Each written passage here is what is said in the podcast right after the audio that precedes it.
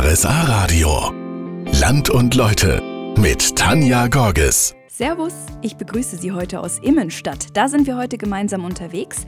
Wir gehen den Ursprüngen des Museums in der Hofmühle auf den Grund und besuchen die Sternwarte Oberallgäu. Hier freuen sich erwachsene Männer nämlich wie bei einem Kindergeburtstag. Warum das so ist, hören Sie ab jetzt bis 16 Uhr. Immenstadt lädt ein mit einer heimeligen, mittelalterlichen Innenstadt. Tolles Altstadt-Flair, Weihnachtsmarkt, richtig zum Genießen, findet auch Armin Schaub, der ist Bürgermeister von Immenstadt. Der freut sich jetzt allerdings vor allem auf eines in dieser Jahreszeit. Von Schnee. das ist für mich ist eigentlich Winter und Schnee und dann ja, die Berge und mit Tourenski unterwegs zu sein, das ist eigentlich für mich so das tiefe Erlebnis. Armin Schaub ist ein Mann, der gerne rausgeht, was vorwärts bringt, sagt er, auch in der Immenstädter Stadtpolitik. Das ist hin und wieder eine Herausforderung. Was ich eben auch so erlebe, zwar werden Missionäre gewünscht so, aber in der praktischen Politik, weil das hat natürlich dann, da stecken Handlungen dahinter, die dann für viele zunächst nicht nachvollziehbar sind und wo dann das zunächst abgelehnt wird und erstaunlicherweise stelle ich jetzt fest, und dafür ist es eigentlich dann ganz gut, wenn man dann so jetzt mal längere Zeitraum Bürgermeister war, dann kommen die Themen plötzlich wieder und dann kommt plötzlich, ja, eigentlich müssen wir es jetzt doch machen. Das heißt, Geduld ist in diesem Amt gefragt. Das musste Armin Schaub auch erst lernen. Das habe ich mir inzwischen schon. Ähm habe ich inzwischen, früher habe ich mich frustriert, oder nicht frustriert, aber schon geärgert, muss ich sagen. Da bin ich inzwischen drüber hinweg, weil ich einfach wahrnehme, wahrnehme dass Politik offensichtlich so funktioniert, ja? wenn es auch weh tut. Aber ich sehe es jetzt manchmal heute mit einer gewissen Gelassenheit. Seine Weitsicht behält er sich aber. Inwiefern das für den Tourismus in Innenstadt gut ist, besprechen wir gleich weitsichtig, zukunftsorientiert, ein Visionär. So beschreibt sich Armin Schaub, der Bürgermeister von Immenstadt. Meistens gibt ihm die Stadtpolitik auch recht. Er hat durchgesetzt, dass Immenstadt seine Schulden stoppt, nächstes Jahr sogar anfangen kann zu tilgen. Für seine Stadt blickt er aber noch weiter in die Zukunft. Gut wären Hotels hier. Wir hätten so viel Potenzial und haben so viel Nachfrage, dass wir das mit der bestehenden Struktur gar nicht abbilden können. Hier weitere Bausteine zu setzen, würde natürlich einmal der Stadt gut tun, würde dem Einzelhandel gut tun, der Stadtkasse gut tun. Also wären mehrere Aspekte und Gewinner dabei. Die Basis für den Tourismus in Immenstadt ist bereits gelegt. Ja, wir haben in dieser Stadt sehr früh auf den naturnahen Tourismus gesetzt. Wir haben den Skilift am Gschwenderhorn zurückgebaut. Wir haben keine Beschneiungsanlagen etc. gesetzt und investiert. Wir haben auf den Naturpark gesetzt und auf diesen naturnahen Tourismus und der zeigt Früchte. Deswegen sind auch Investoren da, die einfach Interesse haben. Erste Projekte sind im Gespräch, dann heißt es wohl dranbleiben.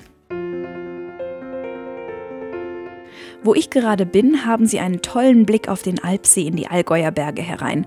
Hier steht eine große Linde zwischen der Pfarrkirche St. Stephan und der Wallfahrtskirche Maria Loretto. Ein ganz besonderer Platz ist das hier in Bühl bei Immenstadt, wohin ich Sie heute mitnehme. Gerade auch wegen dieser zwei Kirchen in direkter Nachbarschaft zueinander. Warum, fragen wir Pfarrer Anton Siegel. Es ist sicher in ganz Südbayern auf alle Fälle einmalig, dass wir hier die Grabeskirche, die an den Tod Jesu erinnert, die innerhalb der Kirche die Grabeshöhle dargestellt ist, wie in Jerusalem in der Grabeskirche. Und Loretto-Kapelle erinnert immer an das Haus in Nazareth, in dem Maria gelebt habe und Jesus seine Kindheit verbracht hat. Dass das hier so eng beieinander ist, das ist wirklich im weiten Umfeld einzigartig. Ein Blick ins Innere von Maria Loretto lohnt sich auch. Dass diese Kirche innen anders aussieht als andere, sehen Sie nämlich gleich. Innen sind Ziegelsteine aufgemalt. Weil man beim Bau dieser Kapelle bemüht war, sie möglichst getreu dem Original in Loretto in Italien nachzugestalten. Es sind dann Bildern, manche sehen so beschädigt aus, die hat man gleich so beschädigt aufgemalt, weil es in Italien eben dort die Originale beschädigt sind. Das hat man hier einfach nachgebildet. Für gläubige Christen sind solche Orte sehr wichtig. Ja, das glaube ich schon, dass es uns schon berührt, wo der, der mir wichtig ist, gegangen ist, gelebt hat, da darf ich auch sein. Da ja, hat man vielleicht auch das Gefühl, da bin ich diesem Jesus näher als irgendwo sonst.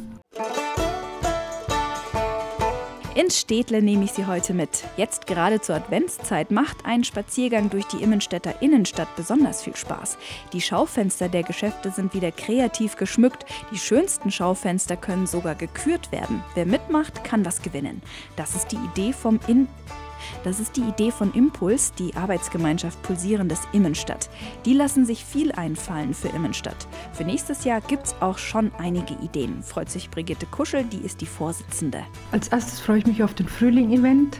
Da haben wir ein ganz neues Thema, nämlich Heimat im Wandel der Zeit.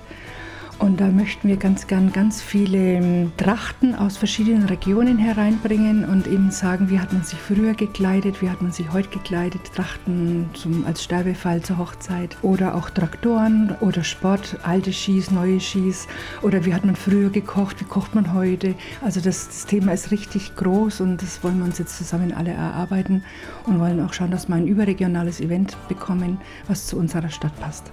Ich kann mir vorstellen, das kommt gut an. Lust auf einen Museumsbesuch?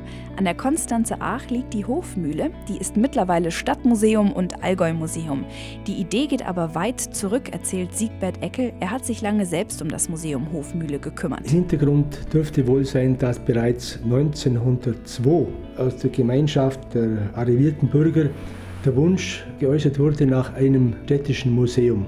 Und als starker Verfechter dieser Idee zeigte sich ein Immenstädter Rat, nämlich der Rudolf Herz, der auch Käsehändler war hier, bedeutender Mann, der hat diese Idee immer wieder verfolgt.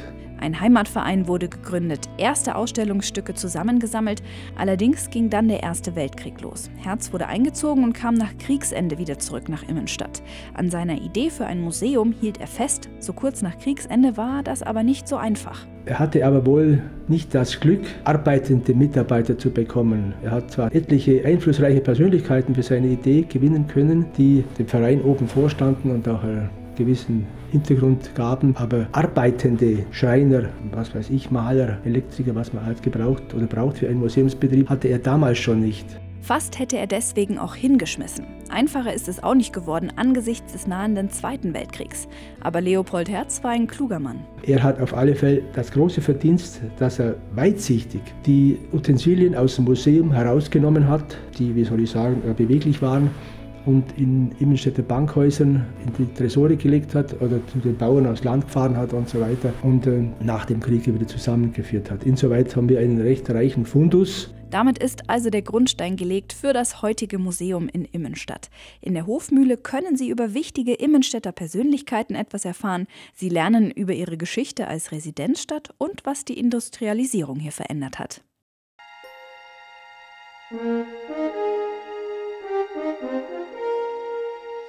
Ah, das kennen Sie doch, oder? Star Trek, die Sehnsucht nach unendlichen Weiten. Die haben auch einige Männer in Knottenried. Das gehört zu Immenstadt. Hier sind wir heute unterwegs. Hier oben steht nämlich die Sternwarte Oberallgäu. Der Verein hat ganz aktuell aufgerüstet mit einem neuen Teleskop. Damit können die Mitglieder und Besucher die Sterne noch besser sehen, erzählt Axel Mesek von der Sternwarte Oberallgäu. Das neue Teleskop ist deswegen größer. Es ist ein Spiegelteleskop, also nicht das, was man landläufig so sich unter einem Teleskop vorstellt, wo man durch Linsen durchschaut wie durch ein Fernglas, sondern es ist ein Spiegelteleskop.